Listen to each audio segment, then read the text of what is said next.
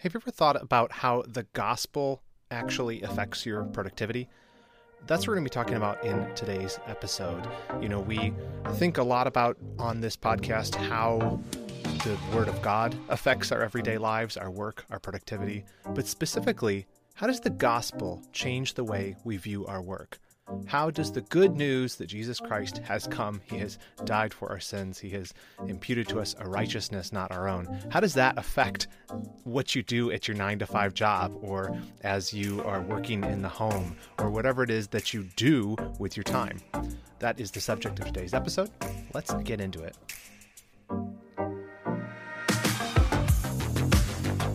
Well, welcome to the Redeeming Productivity Show. This is the podcast that helps Christians get more done and get it done for the glory of God.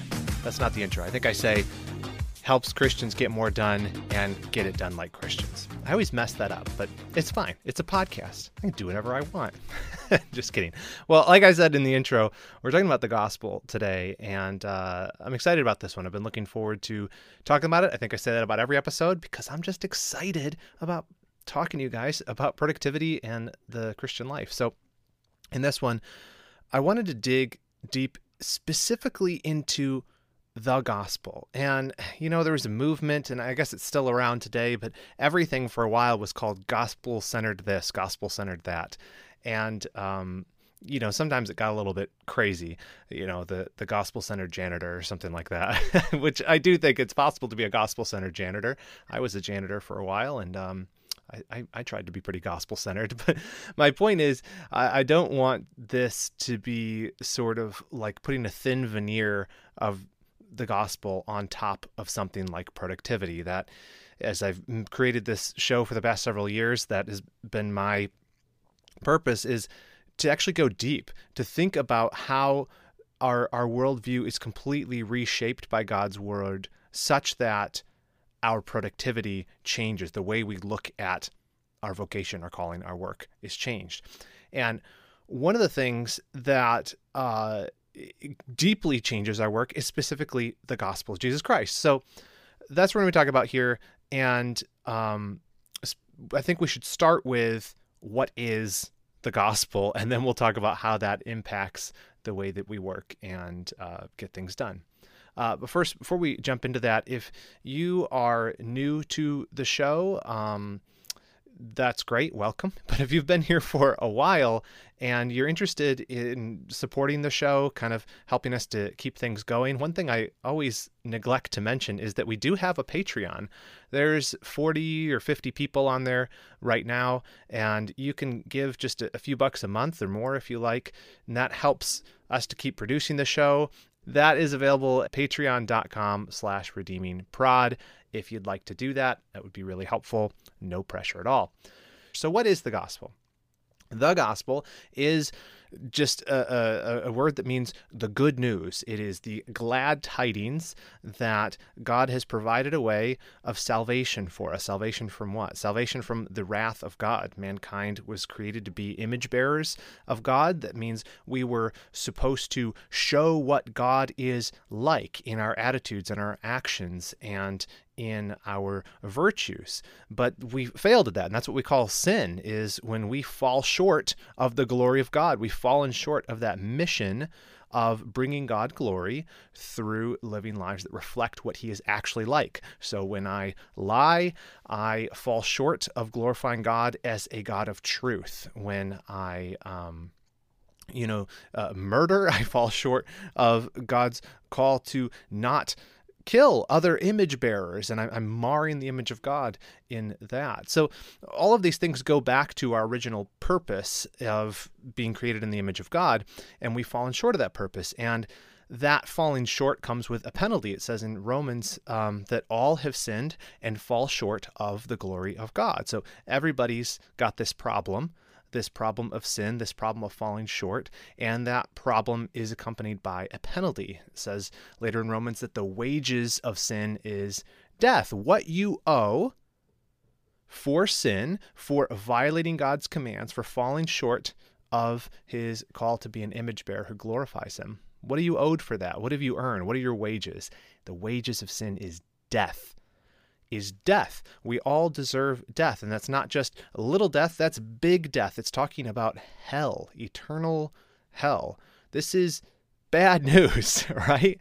And the good news is that there's a solution to this problem. And it's not by us being more moral, it's not by us trying to be better people. The good news is that God Himself provided a way for us to be forgiven for our sin. And not just forgiven, but actually declared positively righteous by sending his son Jesus Christ, who came 2,000 years ago, who was himself God, the second person of the Trinity he lived a perfect life, never sinning, fulfilling the law in all things, doing what we had so utterly failed to do.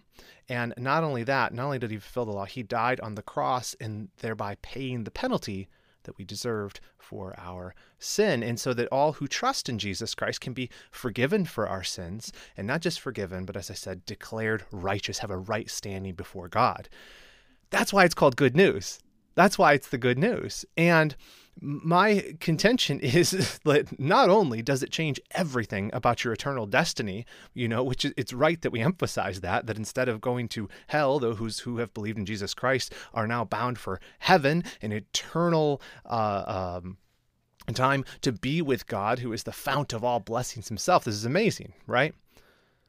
But it also changes everything about our day to day. And sometimes it doesn't feel like that. Sometimes when you think about the gospel, you think, yeah, that was the thing where I believed in that, and then now I'm I'm not going to hell. I'm going to heaven instead. And now we just hang out, right? What do we do in the meantime? Before we, we get to heaven, before we, we die or, or Christ returns, what do we do? Well, we just hang out. We do we just go to church, right? Uh, I try to avoid the big sins and read my Bible, right? Like these things are good things, right? That's part of being a Christian. It's part of walking in holiness is is trying to pursue those things uh, so that you are growing and so that you are serving God. But I would contend that the gospel really does change everything about how you view your life and purpose and your work. And so, in this context of what does it mean to get things done? What does it mean to be productive? It's fundamentally reshaped by the gospel of Jesus Christ. The whole way you view your work and your productivity looks different when you look at it through the lens of the gospel. I, I have uh, I shoot a video version of this if you're just listening. That's available on YouTube. But I use lenses. I use cameras with lenses on them and they can look different. Look, if you're watching this, I'll, I'll, switch between the two. The, this is my side camera, and it's a different look to it. It's a 50 millimeter lens. It, I'm the background is compressed. It's more blurry. It reshapes how I look. And in the same way, the gospel itself is a lens for how we look at life it should reshape how we view all things and that is not limited just to spiritual things it also extends to our our work so that is what we're going to talk about here. We're going to talk about five ways that the gospel uh, changes the way that a Christian should view productivity. And the first one is that the gospel makes your work meaningful. The gospel makes your work meaningful. What do I mean by that? I mean that you know, we all want what we do to matter. There's a, a big movement, uh, has been since probably the mid 2000s, about people, even non believers, looking for what they called meaningful work, right? And the companies wouldn't just have uh, the thing that they did, they also had a uh, a purpose. You know, I remember Tom's shoes, right? I think that's still around. They you'd buy a pair, they'd give a pair, and there was a lot of these things where it's like you couldn't just be a company. You also had to have some initiative that gave meaning to the work so that the people that came work for you felt like they were doing something in this world. And I, I think that all of us are looking for meaning in our work. It doesn't surprise me that people would pursue jobs that were meaningful like that.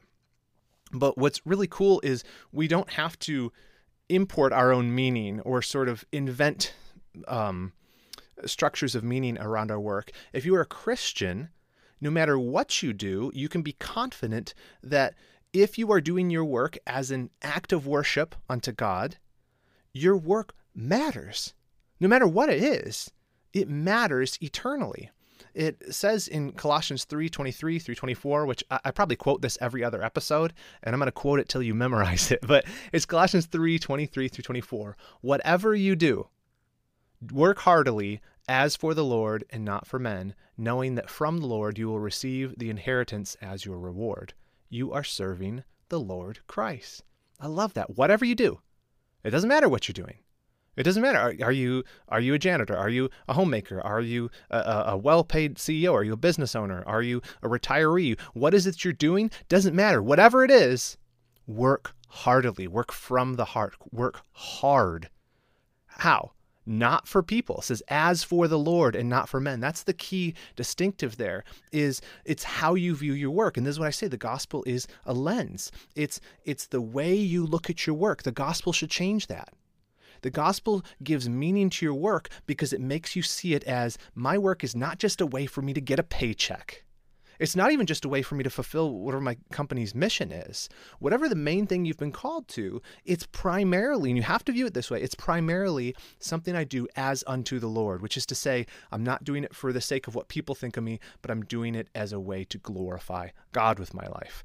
I, and I think that where this comes in so handy is it's really easy for us to get caught up in complaining about our boss, uh, the hours, or you know, my lot in life. Oh, I hate my job or I hate that I have to do this. It seems so meaningless. No, you're not thinking about it right. You're not thinking it right. When we do that, we're forgetting that ultimately your work is meaningful beyond its immediate outcomes it's meaningful is when you do it for God's glory. When you work as unto the Lord, it gives a purpose to your work which far exceeds the work itself. So the gospel changes our productivity, firstly, in that it makes our work meaningful.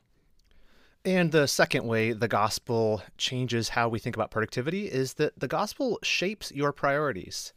The gospel shapes your priorities.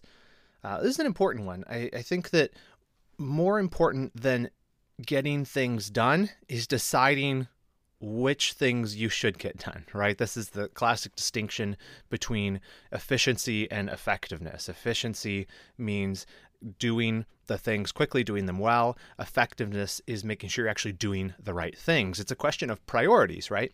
And so a lot of times we struggle with this, right? One of the biggest tasks, I think, in being productive is finding the clarity to know what I should be working on. It's more a question of focus than it is efficiency.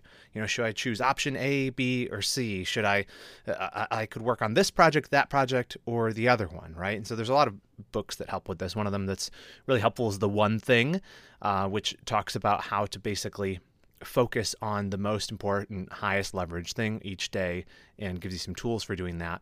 But as Christians, the, these decisions are actually made a bit easier for us. What I mean is, priorities are sort of set in advance for us. We have our highest priorities already uh, locked in off the bat. It's not arbitrary or, or subjective. You don't need to just rely on your own intuition to say, well, well what are my biggest priorities? There's some guardrails in place um, right from the start because of the gospel.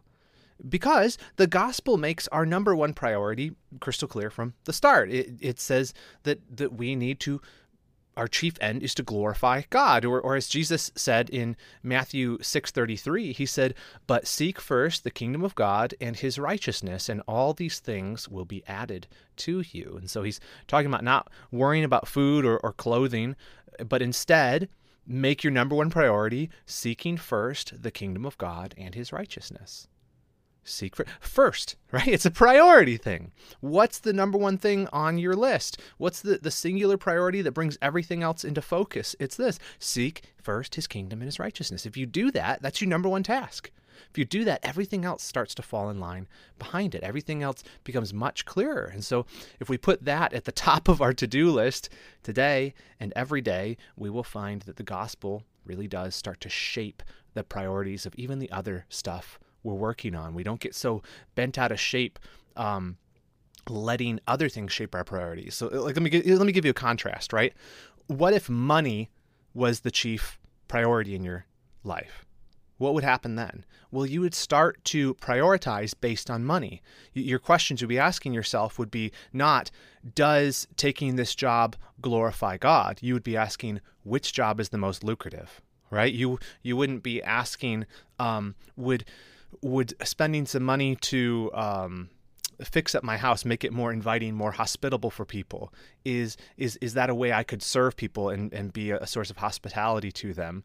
You, you'd ask that if if Christ's kingdom and his righteousness was your number one priority. But if money is your number one priority, you're going to say, I just need to save money. I'm going to skimp there. Why? Look, who are these people? Why should I serve them? Right? It, it, who? What's at the top? Right? This is the question of who you worship, honestly. I mean, Jesus said uh, you can't serve God in money because you can't serve two masters. Either you love one or you and you hate the other. It's just not possible to serve two masters. And so what happens is when the gospel is your number one priority, or when you have the gospel and you understand that you've been forgiven by by God and that you have a purpose in this world to glorify him, suddenly you have so much clarity around everything else. You're making decisions in light of the gospel. That's all I'm saying here. So that's number two. The gospel shapes your priorities.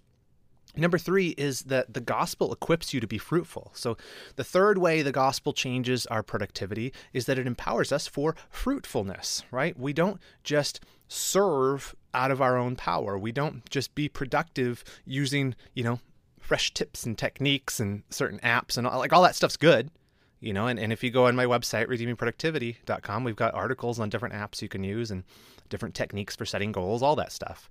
That stuff's important.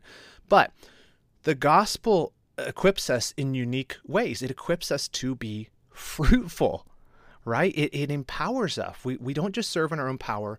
We do so according to the strength that god provides. Here's another verse for you 1 peter 4 11 um, the second part of it. He says, Whoever serves, serve as one who serves by the strength that God supplies.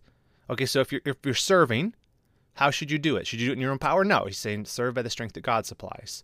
Why? In order that in everything God may be glorified through Jesus Christ. To him be the glory and dominion forever and ever. You catch that? So if you if you serve, you should do so in God's power. Why? So that in all of your service god gets the glory right? This is this is one of the, the beautiful things about living a god glorifying life is when you rely upon god's power to strengthen you whether that's through prayer or through um, the spiritual gifts he's given you or, or, through the the the means of, of the local church when you are relying on god's power and he works through you it's not you who gets the glory it's god. And so that's one of the amazing things is the gospel equips you to be fruitful you can be more quote unquote productive because you're working in God's power. And if you define productivity the way that that I think we should, which is is maximal fruitfulness for God's glory, well, then the, the best way to do that is to rely on the power that God supplies. So this is what's so cool. If you're a Christian, you've been uniquely gifted with both natural and spiritual gifts that make you especially useful to God. And so it's not just up to your own wits or your own personal prowess or whatever. Those who have trusted in the gospel of Jesus Christ are sitting on a treasure trove of resources that equip us to serve and be productive for God's glory. And when we use those, He gets more glory. It's really beautiful.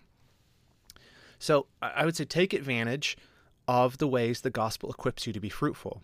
Lean into your giftings. Um, go to Him in prayer, right? Ask for His power through prayer be involved in your local church, and just watch how your fruitfulness soars. So, so far, we've looked at how the gospel makes your work meaningful, how the gospel shapes your priorities, and third, how the gospel equips you to be fruitful. Next, we're going to talk about the gospel, how it gives us grace when we fail. But before we jump to that, I just want to share a quick word from today's sponsors. Pornography is not a comfortable subject. But did you know that 7 out of 10 men and 1 out of 3 women in the church today are struggling with pornography? It's the secret sin that no one wants to talk about. If porn is impacting your life or the life of someone you know, there is hope. You can begin a life of accountability and a journey toward freedom today.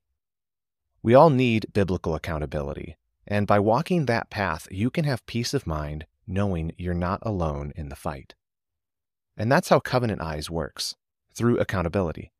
When you sign up, you will choose an ally who will receive your device reports and walk you toward a life free from porn and the life that God desires for you. Try it free for 30 days by visiting covenanteyes.com and entering the promo code ROSE at checkout That's R O S E. That's covenanteyes.com, promo code ROSE, R O S E, at checkout. Don't let shame keep you from the life God has for you. Take back your life, your marriage, and your relationships. Freedom and healing can begin today. All right, we've got just two more ways we're going to cover how the gospel reshapes our um, productivity. So the next one is number four: is that the gospel gives you grace when you fail, and the gospel gives you grace when you fail. I think the most important thing of all is that the gospel is the good news of God's grace. Right? It's not my merit that uh, or my good works that give me a right standing before God. It's grace, unmerited or undeserved favor from God. Right? And what's so wonderful about this is that the grace of God has covered our sins completely and he's declared us righteousness by this free gift.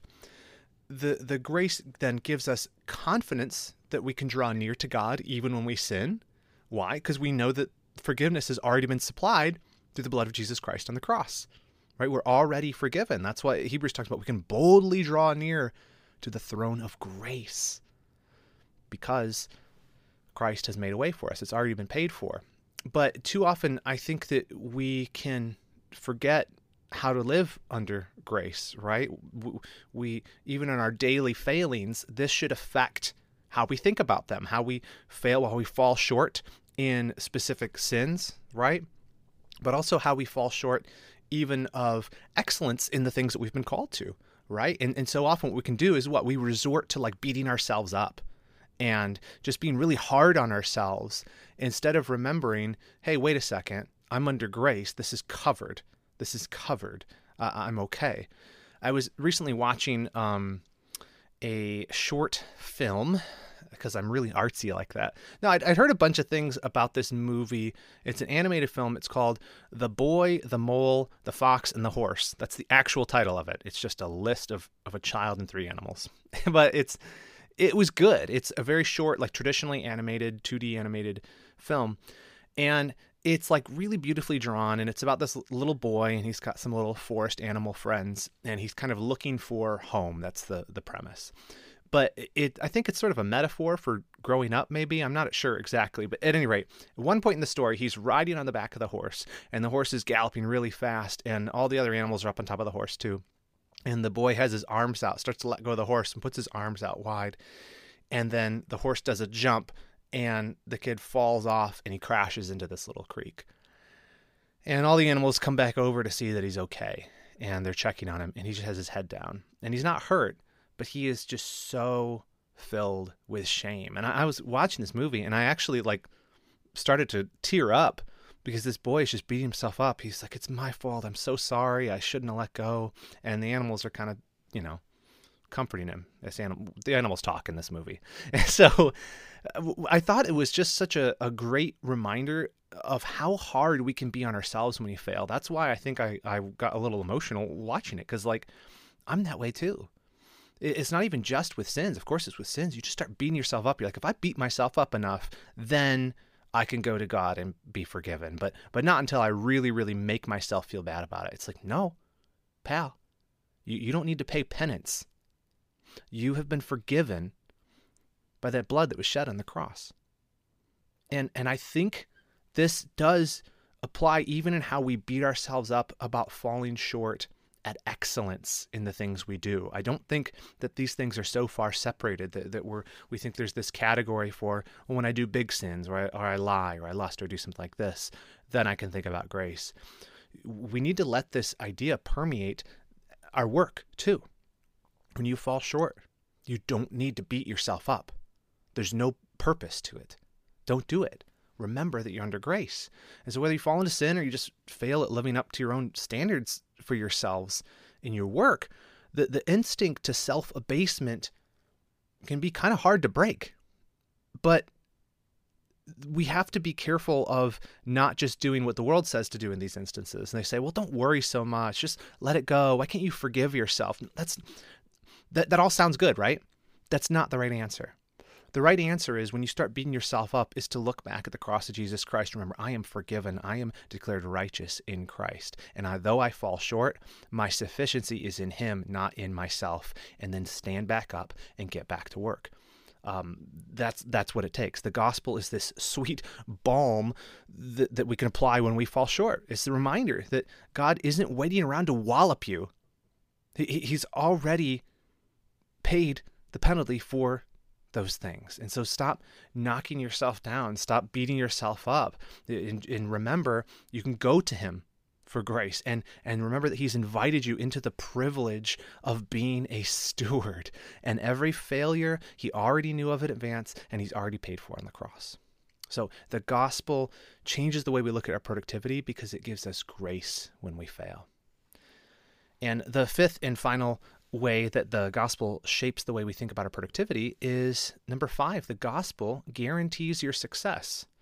The gospel guarantees your success. Now, I'm not talking about the prosperity gospel. If you don't know what the prosperity gospel is, it's those people, typically on TV, who are like, if you give money, God is going to bless you with more money, with good looks, with health and material success, right? It It is an awful, uh, abominable message which turns God into a genie. That's not what we're talking about here. They, they will tell you you follow God as this transactional thing so that you can get all the, the dreams of your sinful heart. Just follow God and rub the lamp, and He's going to give you everything He wants. And the real horror of it is not that this that this message, this unbiblical message, promises too much. It's that it doesn't promise enough. It falls short of the real beauty of what it means to follow Christ and the reward inherent to that. It's much better than physical health. It's much better than material wealth. It's much better than than reputation or success in this world. It's so much better than worldly success because it's heavenly success. And so the gospel changes the way we look at our productivity because we can we can rejigger in our thinking how we even define success. So what do you define success as? Well, success is, you know, I, I get the praise of the people, I get the promotion, I, I get the money, I you know, you all the different things that you line up and you say that's what success would look like for me. But when you when you look at your productivity in light of the gospel, you recognize that success is not necessarily tied to earthly success, even in the projects you undertake, even the things you're working on. The truth is that because of the gospel, even if every earthly endeavor you embark upon ends in you flopping down, falling on your face, and failing. If you've done your work as unto the Lord, like we talked about at the beginning of this episode, you will have succeeded in the only thing that ultimately matters that's in bringing Him glory with your life. And so that's what I mean when I say the gospel guarantees your success, because even in the face of temporal, earthly failure, if you operate from the right heart with a desire to serve Him, you will have eternal reward. You will it will have been successful in the long run. So don't hedge your bets. It's I guess the takeaway from this one. Go all in for God and his glory.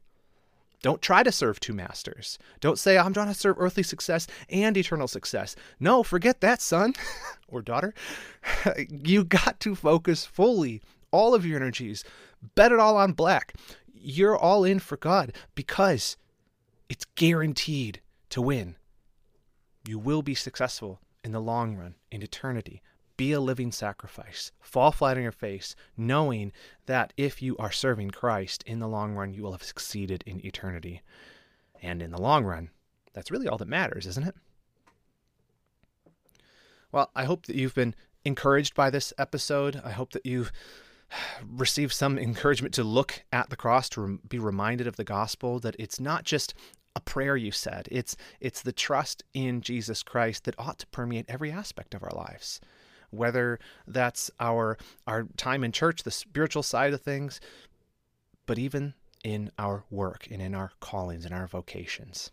So remember the gospel does change the way we look at productivity. And that's a good thing. Well, thanks for joining me this week on the Redeeming Productivity Show. I hope this episode was encouraging to you, and I will see you again here next week. But until I do, remember this in whatever you do, do it well and do it all for the glory of God.